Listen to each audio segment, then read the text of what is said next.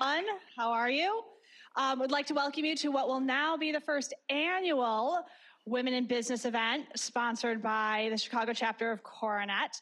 And we will definitely be doing this again next March um, with Renae, who is my major sidekick in this event. And sorry, I'm just keeping my eyes on the edge of the don't want to like do a backflip off here. I'll catch you. We catch each other. Thank you. Well, Renae and I and the rest of um, the CoreNet programs team put together this panel of exceptional people who just happen to be women who will be talking about their biggest M moments. What was their movable challenge, their mentor, money, monster deal? And I would love for Renae, who is currently a vice president with JLL, to introduce each of our panelists for your entertainment, your education, and your enjoyment. All right. Well, as uh, Diana alluded to, it's Women's History Month. And um, so we know, because this got sold out a couple of weeks ago, that uh, this discussion is something that is very interesting to most of you, uh, relevant to your teams and your companies. And we hope that today's conversation inspires um, more uh, discussion about inclusion, equality, and getting more diverse perspectives at the table. Um, so with that, let's get to know our panelists. Stacey Barrins. Stacey Barrins is a senior vice president at Morgan Stanley and has worked in finance and accounting since graduating from the University of Iowa in 2001. Stacey is a CPA and CFP and leads an all-female financial planning practice at the firm at Morgan Stanley. Very good. Stacey was recently recognized by Forbes magazine as a top wealth advisor in Illinois. Stacey and her husband live in the West Loop of Chicago with their three children. Maria Kontil at the end. Maria is Vice President, Corporate Real Estate for BMO Financial Group. She is the Senior Portfolio Manager, accountable for overall portfolio management of approximately 2.7 million square feet of office space throughout the greater Chicago and Milwaukee markets. This includes strategic planning, relationship management, transactions, and occupancy planning. She joined BMO in 2016, diving headfirst into strategic planning and site selection for BMO's new downtown Milwaukee office, sale leaseback currently under construction, and a move in uh, with 123,000 square feet scheduled for December 2019. So we know it's a busy year for you. Maria sits on the U.S. Executive Business Council meetings alongside BMO's Workplace Experience Chicago lead, reporting to the U.S. C-suite on current activities for restacking and downsizing the U.S. headquarters located 11 West Monroe, 111 West Monroe, and planning activities recently announced for the new headquarters at a 50-story tower to be constructed near Union Station. I'm sure you all read about this in the news. BMO has leased 495,000 square feet and intends to consolidate its Loop offices in phases between 2022 and 2024. She leads other various consolidation efforts within the suburban portfolio and maximizes the entire office portfolio. Vicki Noonan Vicki leads Cushman & Wakefield in Metro Chicago as managing principal. Vicki provides strategic leadership to a team of more than 350 professionals. No easy feat, considering we know what that kind of workforce is like uh, on the real estate side of the business. Uh, Vicki focuses on uh, guiding the firm to create holistic solutions for their investor and occupier clients across the region. Additionally, she shapes the firm's growth strategies and recruiting efforts a Chicago native. Uh, Vicki joined Cushman & Wakefield from Tishman Speyer, where she enjoyed a three-decade career and led the firm's Chicago and Milwaukee leasing teams. She's one of Chicago's most respected corporate real estate executives for her market knowledge, brand management, and vision. Mariah DiGrino. Mariah concentrates her law practice in the areas of real estate and real estate development as part of DLA Piper's land use, development, and government relations team. Mariah's practice can best be described as where real estate intersects with government. We know that keeps you busy in the city of Chicago. Her clients include real estate developers, corporate clients, retailers, music entertainment venues, lenders, and investors in connection with complex real estate development matters. Her work includes seeking land use approvals, pursuing and negotiating incentives, navigating a competitive site selection process, creating public-private partnerships, negotiating government contracts related to real estate development, defending against government enforcement actions, and enforcing land use rights and entitlements. She has appeared before a variety of legislative and administrative bodies, as well as circuit and appellate courts. Let's welcome our panel.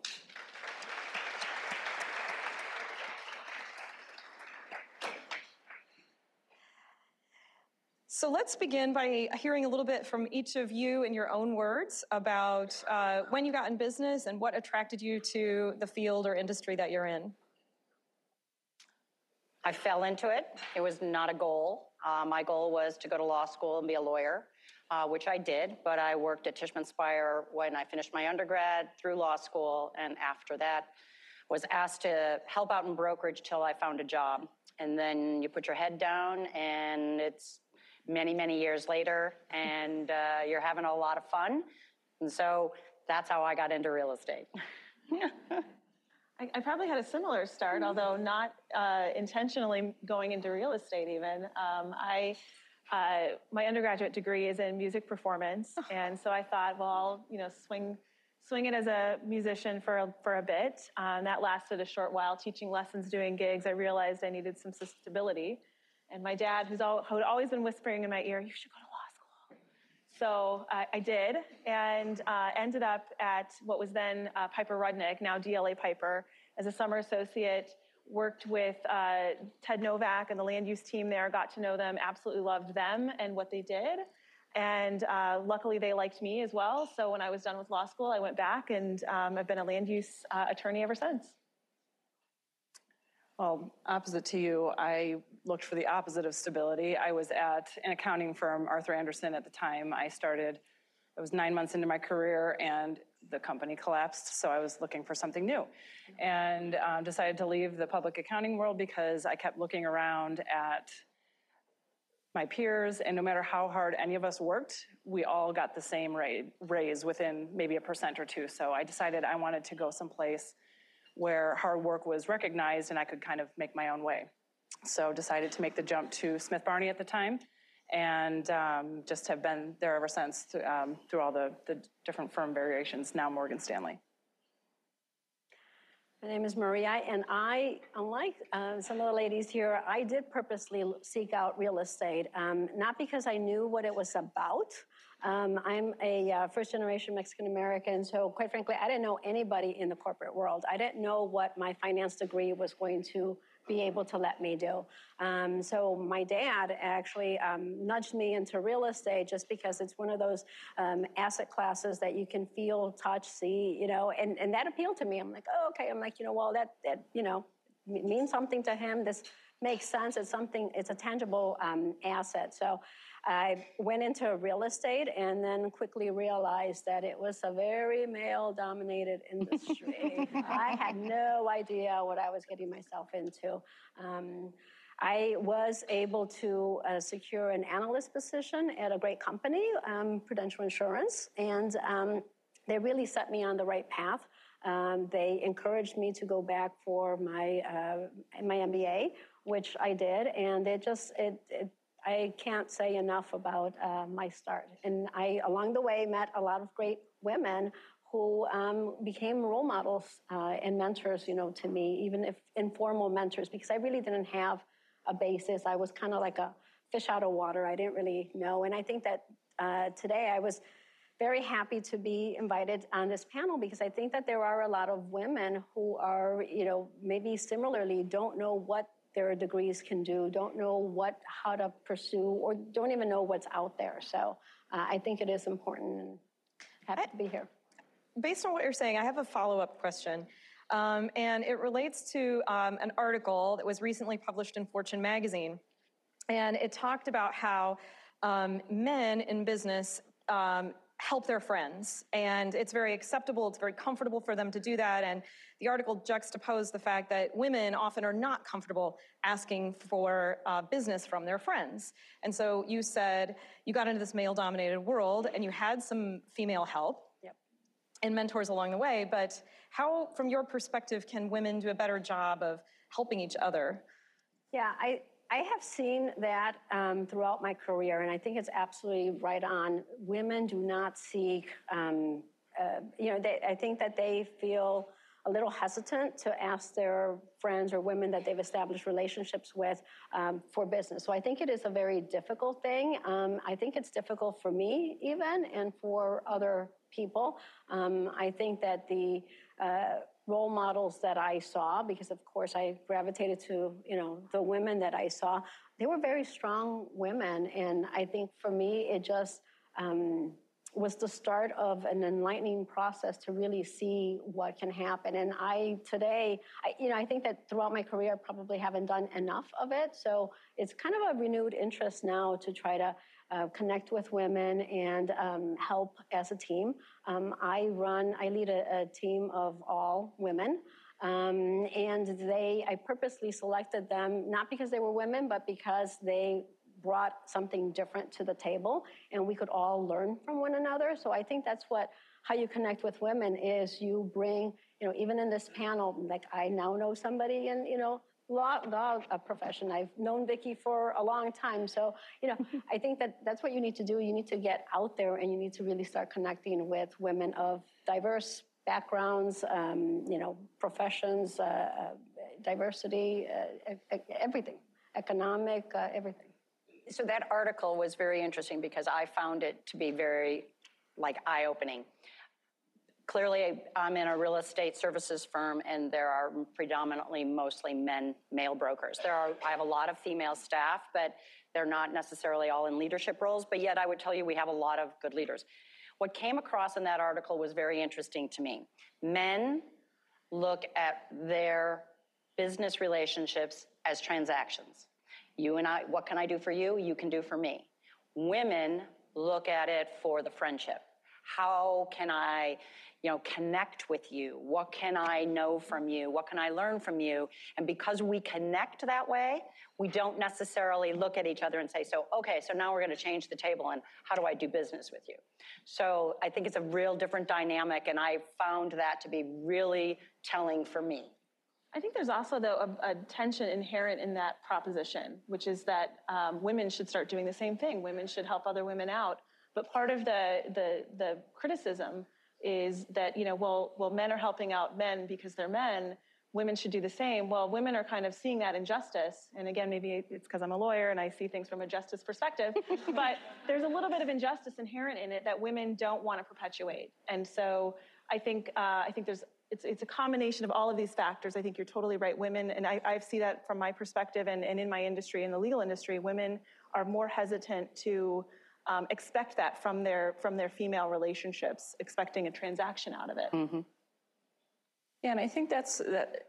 What it all comes back to for me is um, we talk a lot about how to connect with people, and whether it's a man or a woman or whatever, it doesn't matter. But I think it comes down to, for us, educating people and, and providing that education and building relationships that way, regardless of who it is. And I think you can get a lot further than, you know, like you said, the transaction. You know, it's a it's a very different approach. And I think the big thing is is we we well, I always say we try and I don't want to I don't want to be a man. Like I, am not trying to be one of the boys, um, and I think that's okay. And I think it's important for women to find their way to do to to do those same things without doing the you know just doing the same way that the men have achieved it. So I think there's other ways, and I and the way that we've found is is truly through education. We've built really nice relationships that way that don't seem so transactional. It's more we're working together and collaborating on something. So would you describe that as a way that you you know, navigate in a male-dominated industry? And, and does anyone else have strategies or tools you've leveraged to navigate in your male-dominated industries? Was that fair to say? Yeah, I think so. Um, I think the the way that I've navigated our industry, because in the financial world, it's a lot of men in our business too. Um, but I think, I guess I've always had the confidence to not view it as a challenge, really um, that I just really treat the men in our office just like I would any other person. And so I think that's helped me navigate it a lot is and and we were talking about this actually my business partners here too and we were talking about this in our morning meeting that you know i have built a lot of really nice relationships with other male teams in the office and they come to me on a personal level for a lot of things because they just feel comfortable talking to me and so that's how the again the relationship started so it's, it was my own way of, of navigating it through what I know, and that's nurturing people and helping them. Um, and so that's how I've kind of gotten along in, in our industry. And I think the industry itself has, has evolved and changed, and the, the demographics are very different. I mean, I, I grew up in an industry that looks very different than the industry you grew up in. And so, you know, you're, we both had to navigate things in different ways. And I think, you know, my, my peer group is, you know, my male peers are, you know, they're, they're dating and married to also strong, successful women. They have girls. They've sort of, you know, had to reevaluate sort of uh, the traditional roles that we play. And I think that's, that's been very beneficial. I think one of the things early in my career uh, I can point to to say, I didn't think of myself as a woman. Uh, It didn't occur to me that therefore, because I was a woman, I couldn't do Y. It just naive, who knows? I just did what Helpful, I did. helpful naivete. Um, but the other side of it is, is that, I- and I was talking to Lisa about this earlier, we keep our core values. You know, if you keep your core values of who you are as a person, you're authentic in making mistakes as well as leading and doing things, that that's all you need, really. And I don't think it is a gender thing one way or the other if that's how you come to the table. I would agree with that. I think that um, our kids, I have uh, 14 year old twins, a boy and a girl. And when I see them now, I don't think they really think of, I agree with you. I mean, I didn't think that, you know, here I'm in this room, everybody is a male, and I'm like, I'm here. You know, I think it was intimidating for me, but I don't think that I thought, well, how am I going to do it differently, or how am I going to um, comport myself differently than the the, the men, the uh, my kids? And I think that the younger generation is a lot more um, colorblind. I think to uh, different different th- uh, to either nationality or sex or you know what have you. I think that at some point along the way, though, these things do creep in. Um, when they're 8, 9, 10, 14, you know, I'm not exactly sure at what point that is, but I do think that some of these things and insecurities start creeping in. I've read that it's for women, uh, for girls, it's puberty. You know, all of a sudden their self-esteem is a little bit different. You know, little girl, my little girl is a tomboy. She's like, oh, I'm going to climb higher than you know he is. You know, so they're you know they're competitive that way, but I've been reading that at some point that does start to subside and you know women do kind of take a step back and that is hurting us in business um, um, and, and we have to figure out how to address that Well, that leads into another uh, article that was very interesting, uh, reported in the New York Times, which is that girls, on average, do more chores and make less money than their male siblings, and that male siblings also get uh, get get paid for doing things like showering, and um, and girls get paid for actual housework. Um, um, There are stages in, in a boy's life that I totally get that. However, uh, what I'd like to turn that um, comic relief to is about uh, advocating uh, advocating for yourself when it comes to you know negotiating on behalf of yourself your financial package, your salary, that type of thing. We talked a little bit about that, and um, and, it, and there's been a lot written and anecdotally that women do a, you know they do a great job advocating on behalf of their clients, but it's more difficult to advocate for themselves. And so I'd like to open the discussion up uh, for you to comment on that and uh, either you know how you have overcome it or you think about it or maybe how you mentor your teams to um, to do a better job of that on their own behalf. I think that's very true. Uh, and, and personally, for me, I, I, I will, you know, go to the mat for a client for, you know, for a cause. But uh, if it's advocating for myself, you know, I, I am less. I have to. I, I find my. I find myself. My authentic self is. I have to be dispassionate about it, and I identify the goal. And then for me, I to me, I have to come up with the argument, the reasons, sort of the dispassionate, objective reasons why I should get what I'm asking for. Um, so that's one strategy that I've um, that, that I find works for me. But also finding those people who will advocate for you passionately. And so, I, and I have identified those those people.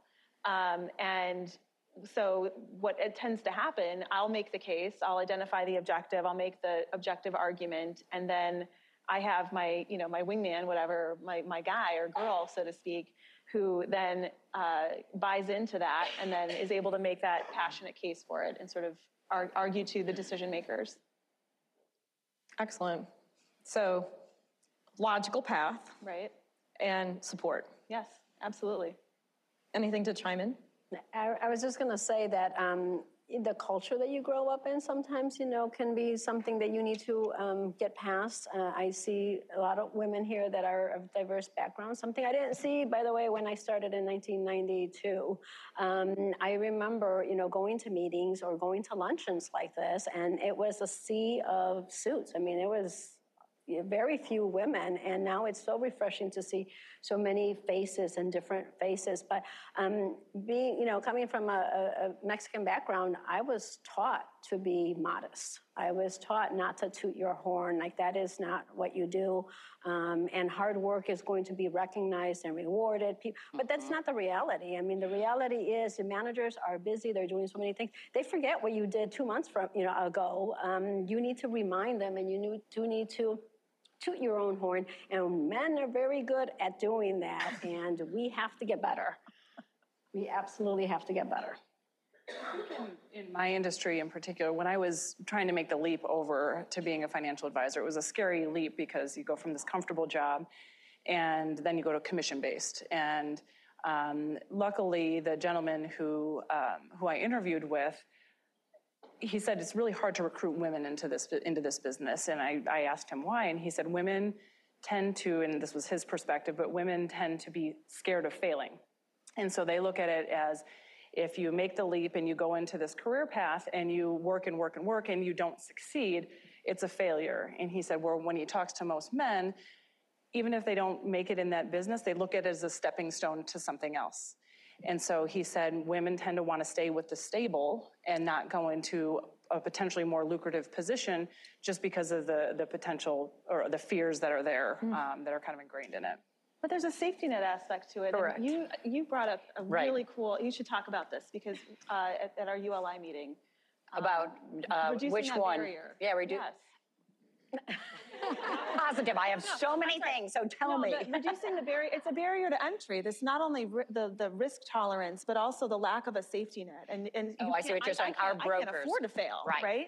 So, yeah. So yeah, one of our, um, he's our CIO, and he's an African American, and he wanted to get into brokerage. And he tells the story that I couldn't get into brokerage because, unlike m- my male counterparts, didn't have a safety net. I couldn't live on commission. I couldn't take the risk. My parents couldn't afford to help me with why, and I had to get into a job that I had to have a salary and to do. And I think that's really true. And I think the brokerage community has to make a change in this. And I think we're making strides to do that. And I think women, particularly, are, I agree on the side of failing, but we're not as much risk takers. We just, we weren't wired that way early on for whatever reason. Um, and so we're not risk takers in that regard. And so girls that code, uh, like, wait, Rakesha, I can't remember the, the founder at any rate. Yeah. She, she had, there was a line that resonates with me, me that says, we have to teach girls to be brave. Our, your brothers were brave, my brothers were brave, you know, so I, I- say this too. I grew up in a house with four brothers, uh, five cousins, all boys. I work in a male dominated industry. I have 10 nephews. I have two sons. If I don't get boys by now, I don't know what the heck I do. Uh, You found your voice early. You found your voice in the crib, right? I don't know. So I was the oldest. So uh, I, uh, for whatever reason, I just it just was there. So boys, I get.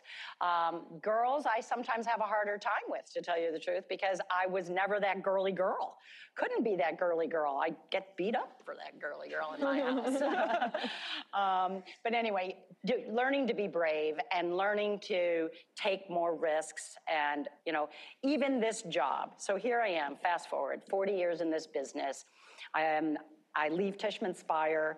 Uh, this job presents itself amazingly. And my first reaction as I talked to my friends was, why do they want me? I mean, what, I, I've never run a company like this. I've never had a P&L like this and whatever.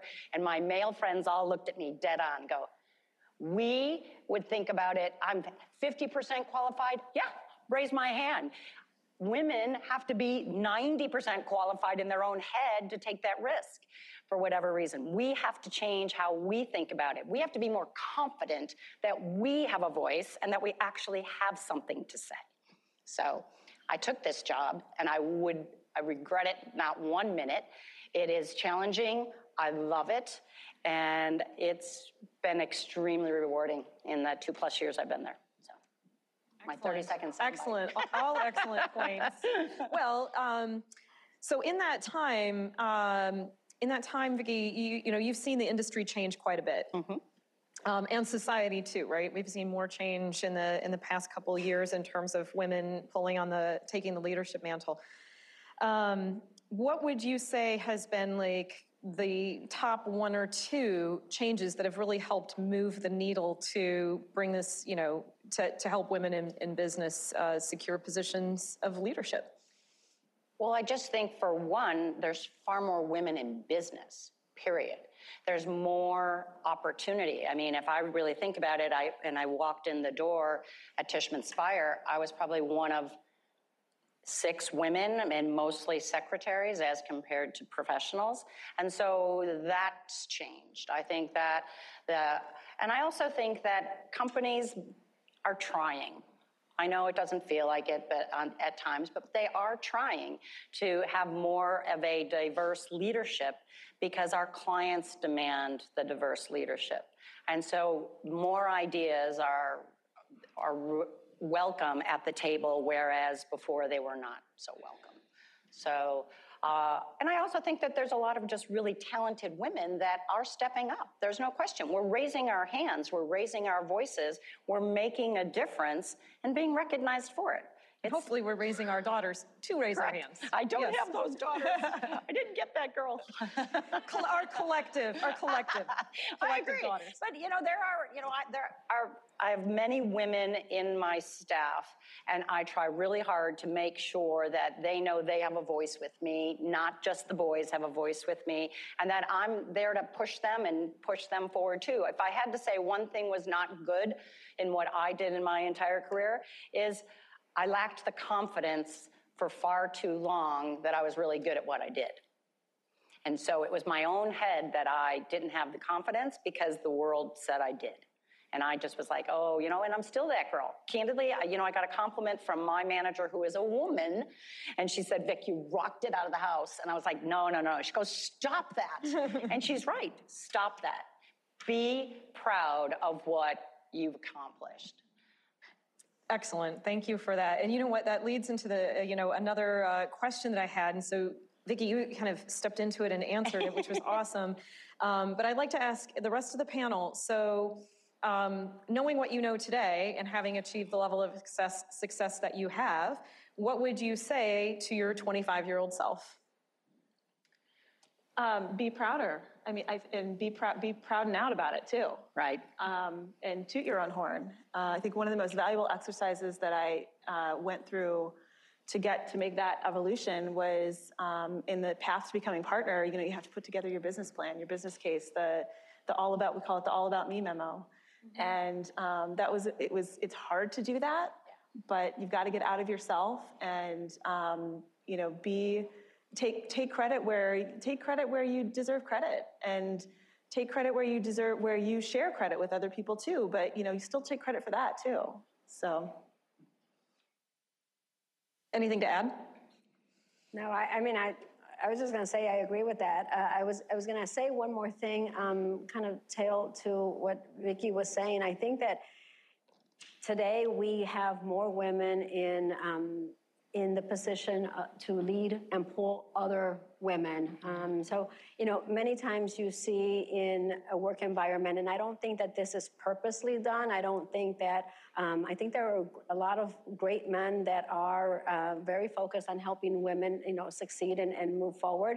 But I think that sometimes without really thinking about it, you, you gravitate to certain people um, when the key uh, positions and jobs you know become available or the key assignments become available and there's this this natural tendency to go to your favorite or somebody who has already succeeded before, and you don't give the opportunity to the women on your team to say, you know, I think you can do this. Um, I'll help or I'll connect you with somebody else to kind of nurture you and, and help move you forward. So I think that what I would say to my 25 year old self is seek the help too if you need it. Um, and again, I was, uh, you know, in a way lucky because my first um, uh, job, very professional, and there were a great group of women who did that and said, Maria, you know, we've got um, um, early 90s, we had a lot of foreclosures, you know, coming through at, at Prudential. And, you know, it was like, Maria, I know you're doing and focusing on this, but why don't you come to this meeting, you know, because I think that you'll learn some things just,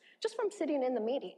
And, you know, just taking the time to do that for other women is how we're going to help propel ourselves forward. And I've already started seeing some of that. And I think that's how we're going to get to the next level.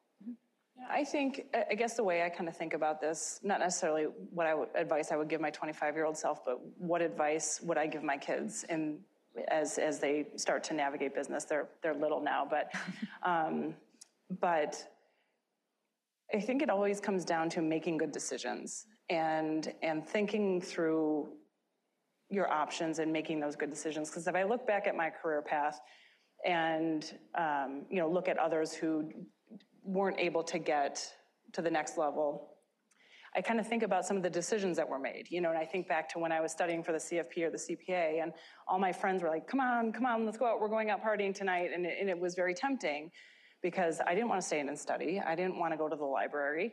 Um, but I knew that if I made the right decisions and did the things leading up you know, to, to where I am now, that, that I would have a much easier path for myself. So I think that's why I try to beat into my kids' heads is you know, make smart decisions. Um, clearly, they don't do that at this point, but we're, we're hoping we get there. Um, Stacey, you said something at our um, at our pre-discussion that I definitely want to make sure we got on the table, and that I'd like for each each of you to um, talk about it. But we were talking about the moment when um, individually each of you thought, "Wow, I made it."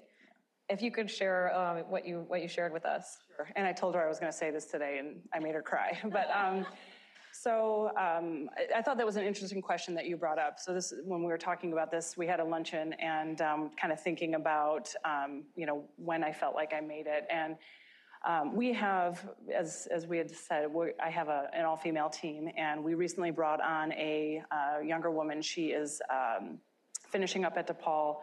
Um, very bright young woman, and she, she happens to be Muslim. Not that that makes a difference, other than the fact that her father has a lot of influence over her.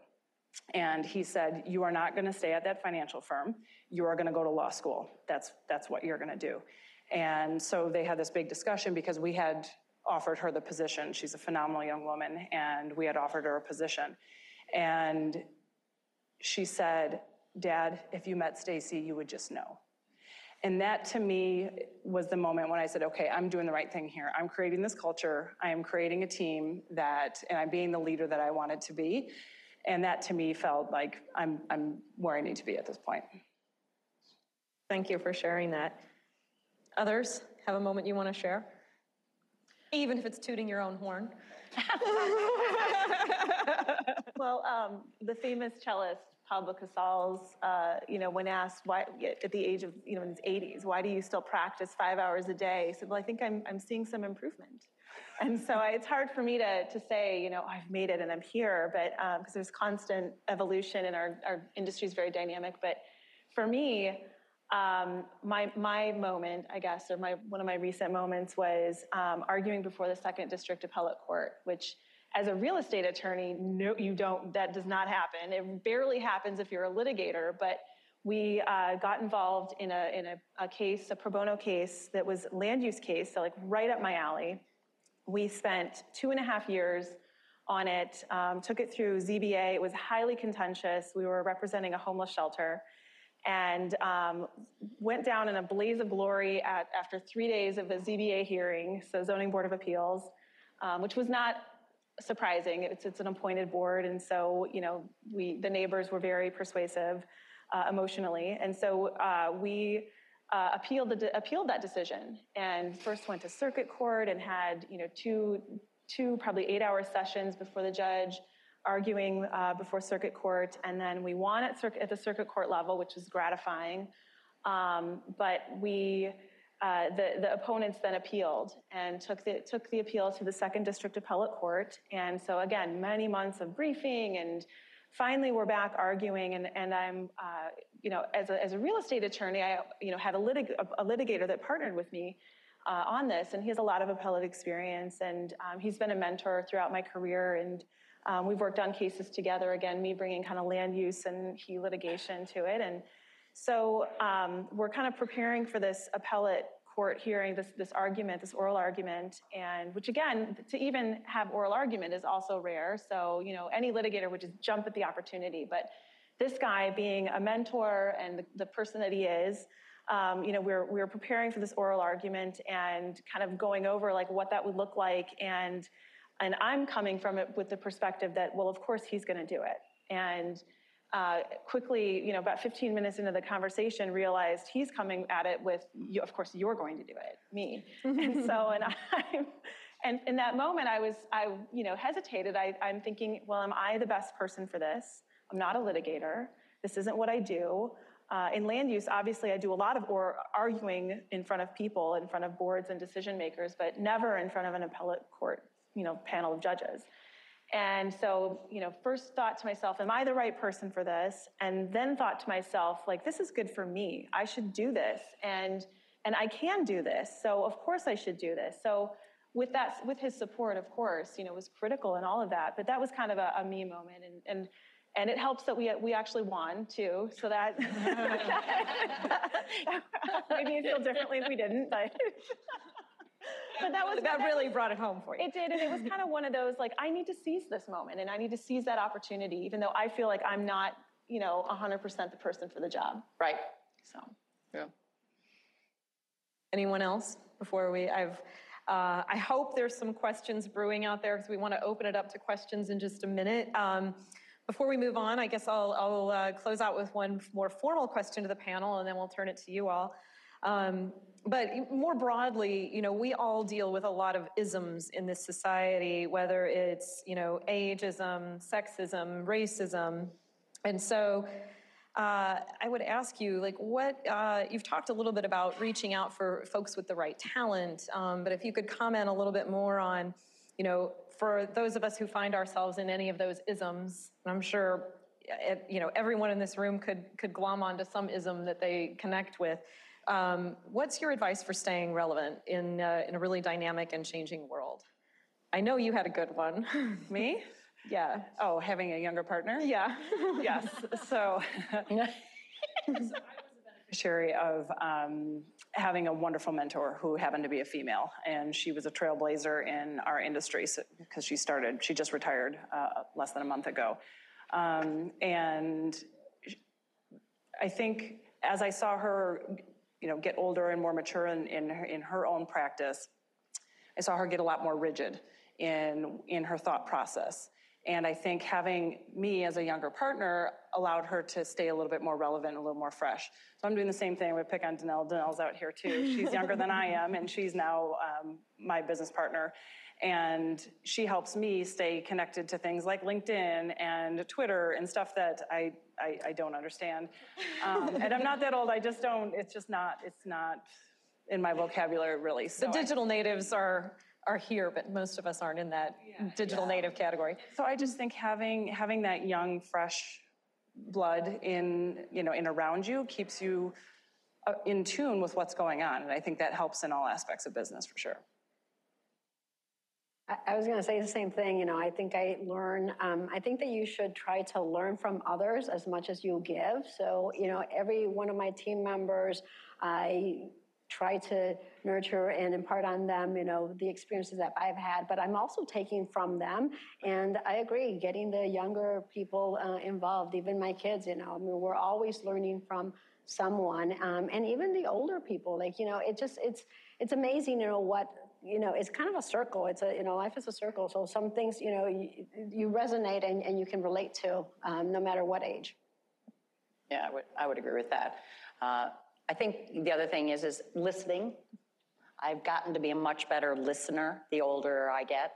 So that you can hear the, the different perspectives and analyze them differently than you did when you were a younger person. So I think listening as well. Yeah, I would say um, all of these things, but also being adaptive and adaptable and kind of uh, seeing, uh, there's the saying, you know, don't play, don't play where the puck is, play where the puck is going. So figuring out what's changing, what, what's emerging, and figure that out and, you know, make that your thing.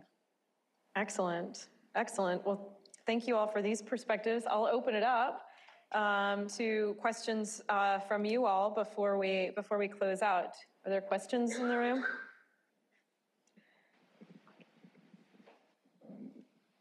Thank you all so much. That was a wonderful panel. Um, I just have one quick question. As many of our clients and our own companies are starting to implement more um, diversity and inclusion programs, and it's been coming up more frequently, um, I know with my clients, and I'm sure with a lot of people here.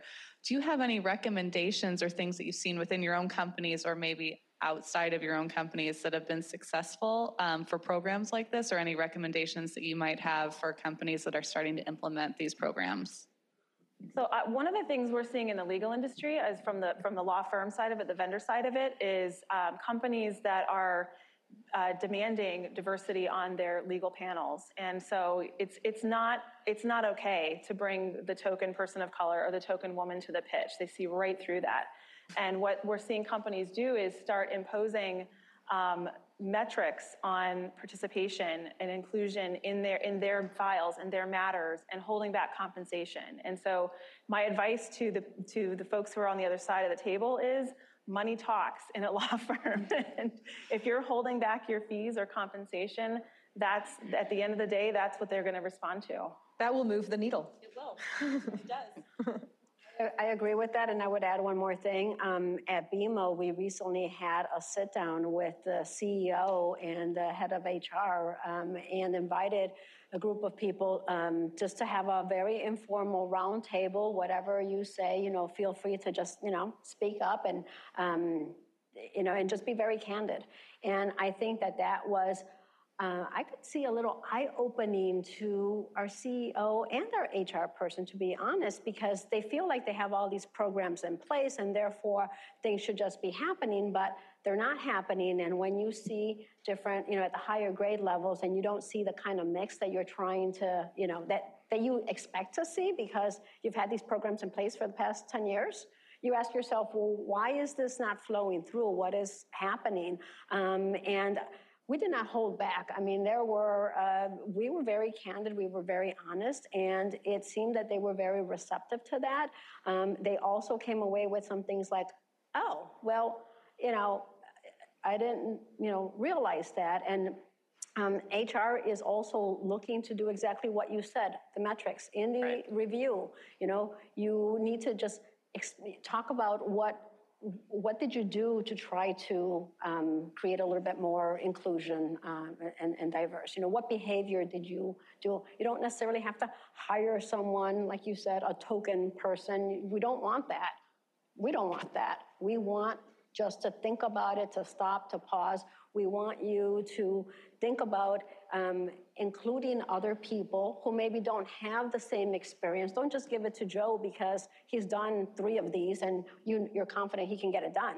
How about giving it to Susie and saying, Susie, can you work with Joe? Why don't we make it a team thing so that tomorrow we have more people that are capable, not just Joe? Because what if Joe leaves? Then, then what? Then you lost a very valuable resource. Let's make everybody valuable. Well, and another thing we talked about at the lunch too was not making assumptions. Mm-hmm. Not making an assumption that, oh, well, she's too busy because she has three kids. So we're not gonna, yeah, we're not gonna ask her to do the project. So I think the, the, the more we can get others to realize that, um, that those assumptions are incorrect, and not by fighting it necessarily, but by correcting it. And, you know, I've had to do this at, at my firm, you know, you call, I, I gave this example, I call the help desk for something, and they, the person on the other end of the line says, well, if you can put your advisor on the phone, I'd be happy to talk with him. and I said, well, I am the advisor, you know, and so I just corrected them, you know, and let them know instead of either not saying something or, you know, jumping down his throat, he needs to know that it's very capable, it's very possible that a woman is the advisor. And so I think some of those assumptions, when those go away, I think we'll be all better off. Piggybacking onto Maria, we had a CEO roundtable this week too, uh, around diversity and inclusion. And we have all these memos about what we're doing, but the tactical implementation of it was never pushed down or how we should be thinking about it or why. And it was kind of the aha moment that said, we all have so much on our plates already. Mm-hmm. What are the tactical things we should be thinking about and how do we go from point A to point B? So same thing has to be, it is from the top down. Mm-hmm. I think everyone believes it's the right thing to do. Mm-hmm. I don't think there's a magic sauce as to how to get there.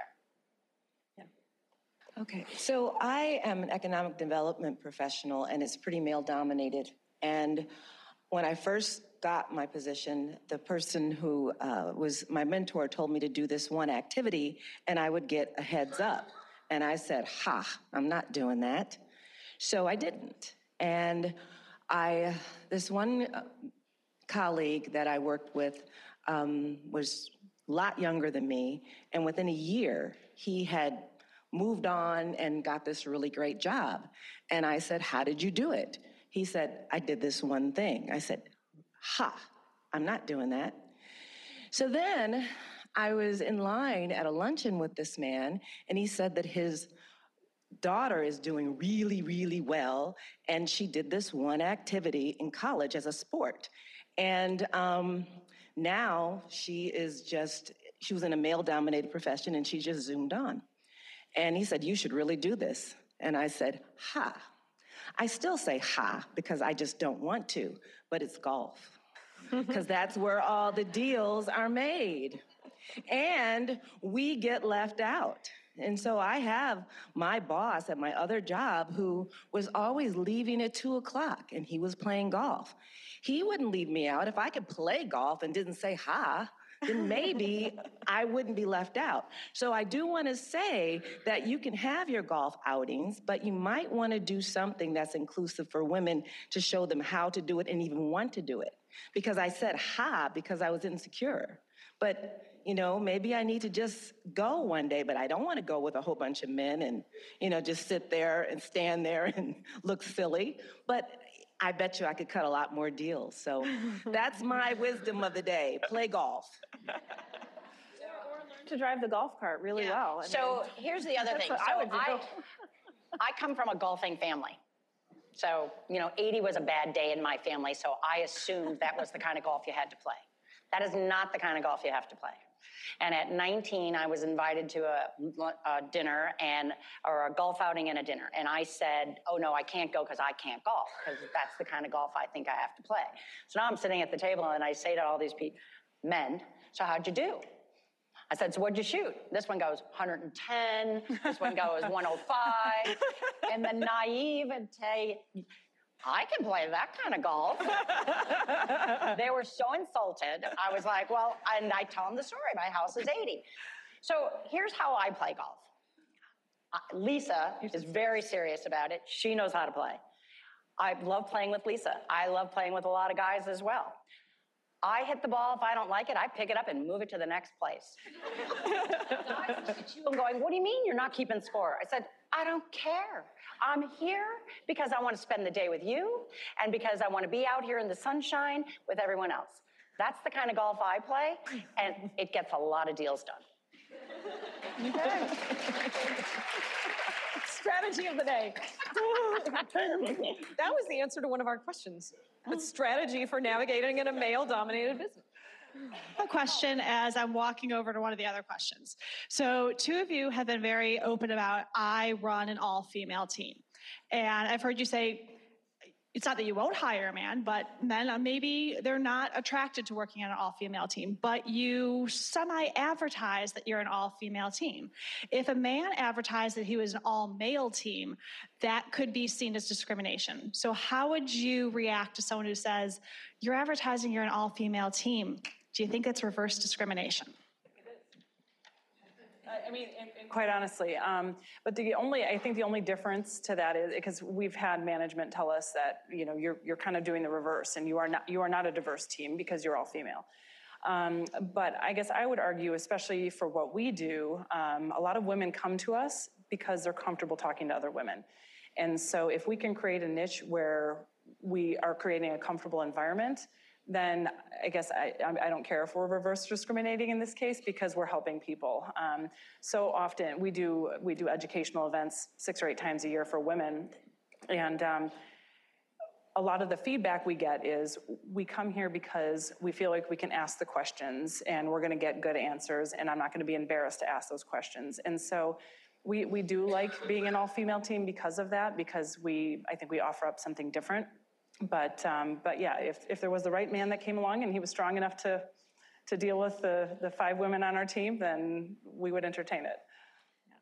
And I brought up the all-women team, um, not because I've ever really thought of or brought that up before. Quite frankly, here, uh, you know, women, you know, that's that's what actually I'm like, you know what, my, you know, she mentioned it. I was like, you know, I have a, an all-women team as well, and it was kind of by accident. One of the gentlemen that was reporting to me decided he was going to early retire, and you know, he left, uh, had to replace. Now, the women on my team all come from very diverse backgrounds professionally. So I've got a lawyer and an architect and, um, you know, a, a, corporate guru, you know, a relationship uh, person who knows everybody. And that's what I needed. So I really looked at the skill sets and it just happened to be an all women team.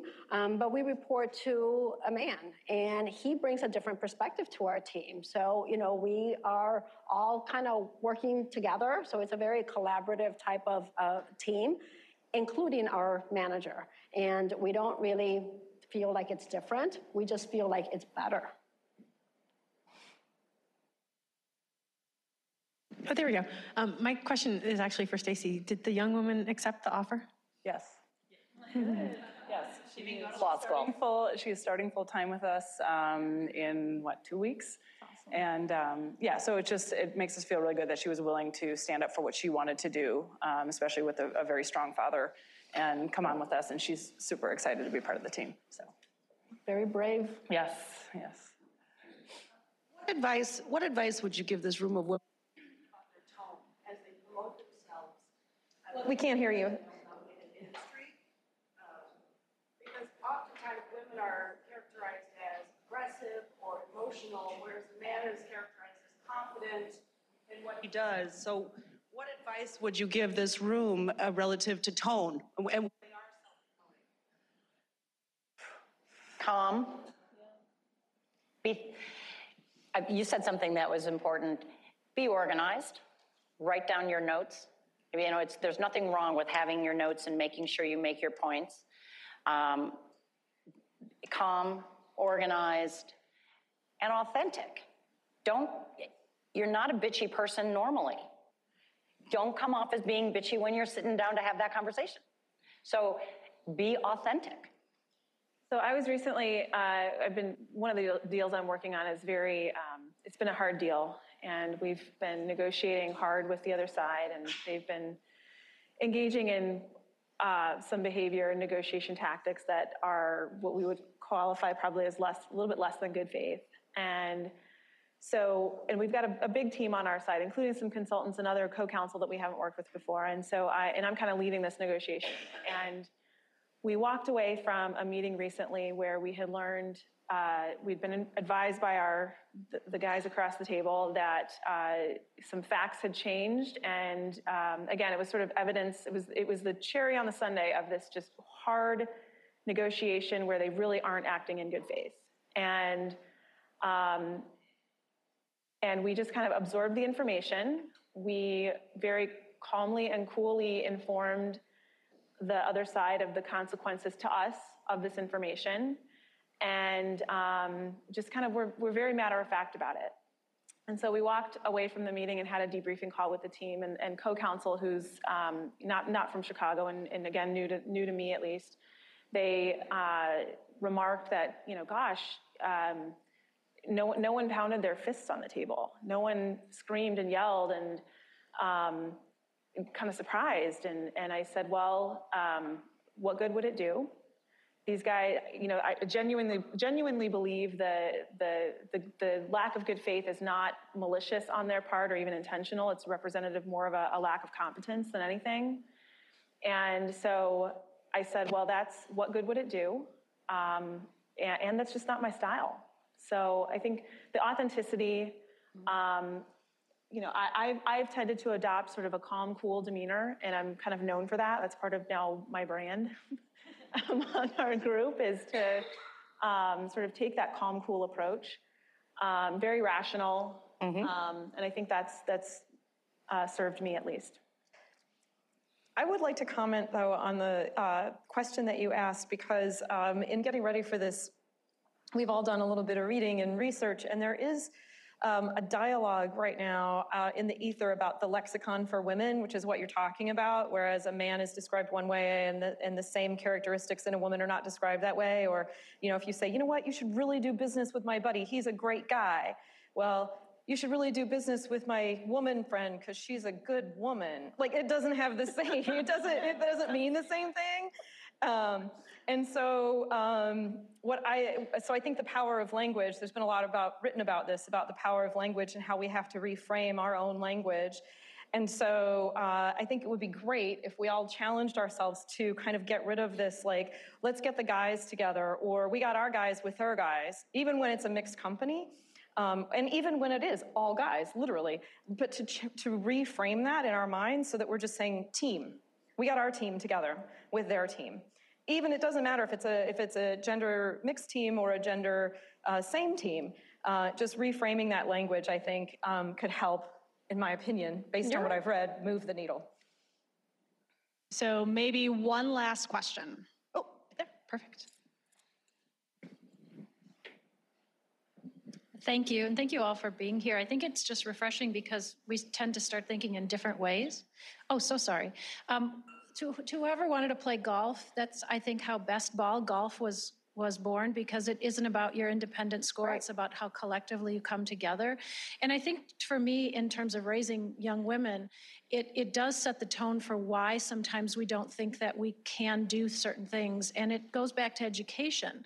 So the idea of you're never supposed to struggle was very evident to us in high school where we had teachers trying to protect kids from struggling and my comment was why why can't they struggle and fall down and get up and continue to move on. And in some of the things you talked about, I hear that reoccurring theme is that how how critical fear and overcoming fear is in in accomplishing anything really whether it's it's a medical issue whether it's education whether it's career so thank you for being inspiring Thank you. To that point, um, like with, um, that made Yeah. me think about something with um, at how this starts at a young age, even though it's not malicious, it's not somebody doing something with intent, but just how kids are raised differently. And, um, you know, and I have a wonderful husband and he's a great father. He's actually on a field trip with them, to, with the kids today. but even we were, we were talking about our son, and so our girls are older and we have a younger son, and how he treats them a little bit differently. And he said to me, I want him to be tough. And I said, Well, don't you want our girls to be tough? And he kind of looked at me like, huh. um, and he didn't know how to respond because, on one hand, yes, he does, but he thinks of it differently when it comes to our son. And I think the more there are strong women who teach their husbands and teach others that, um, you know, there, we need tough women too. We need strong women. Um, I, I think that we'll start that that gender inequality that starts at such a young age will start to hopefully go away a little bit. And I can tell you that the mistakes we make are the best teachers, realistically. You won't make that mistake again and you'll have learned something from it. So you can't be afraid to make a mistake. And, that, and that's kind of how I lead my team. I allow them to make mistakes, but I'm not going to allow them to go so far over the ledge that they're going to fall over the edge. It's like, whoa, whoa, whoa, whoa, whoa, come back. And it's, it's a concept of I've got your back, and it's okay to take a, bit, a little bit of risk. It's okay. And that, that support system is critical to giving people the freedom to take those risks and knowing that they're, they're going to be nurtured and not protected from the consequences of the risk, but that it's, it's a supportive environment. And so, you know, I see, um, and that's, that's where, again, it has to be from the top down. It has to be a cultural thing ingrained in the culture because you need leaders, you need people who are experienced to play that role.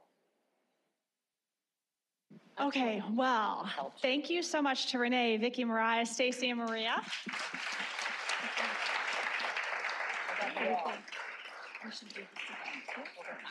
I appreciate your wisdom, appreciate your thoughts, your personal stories, and thank you very much. And see you hopefully at the next event, and definitely see you next year in March.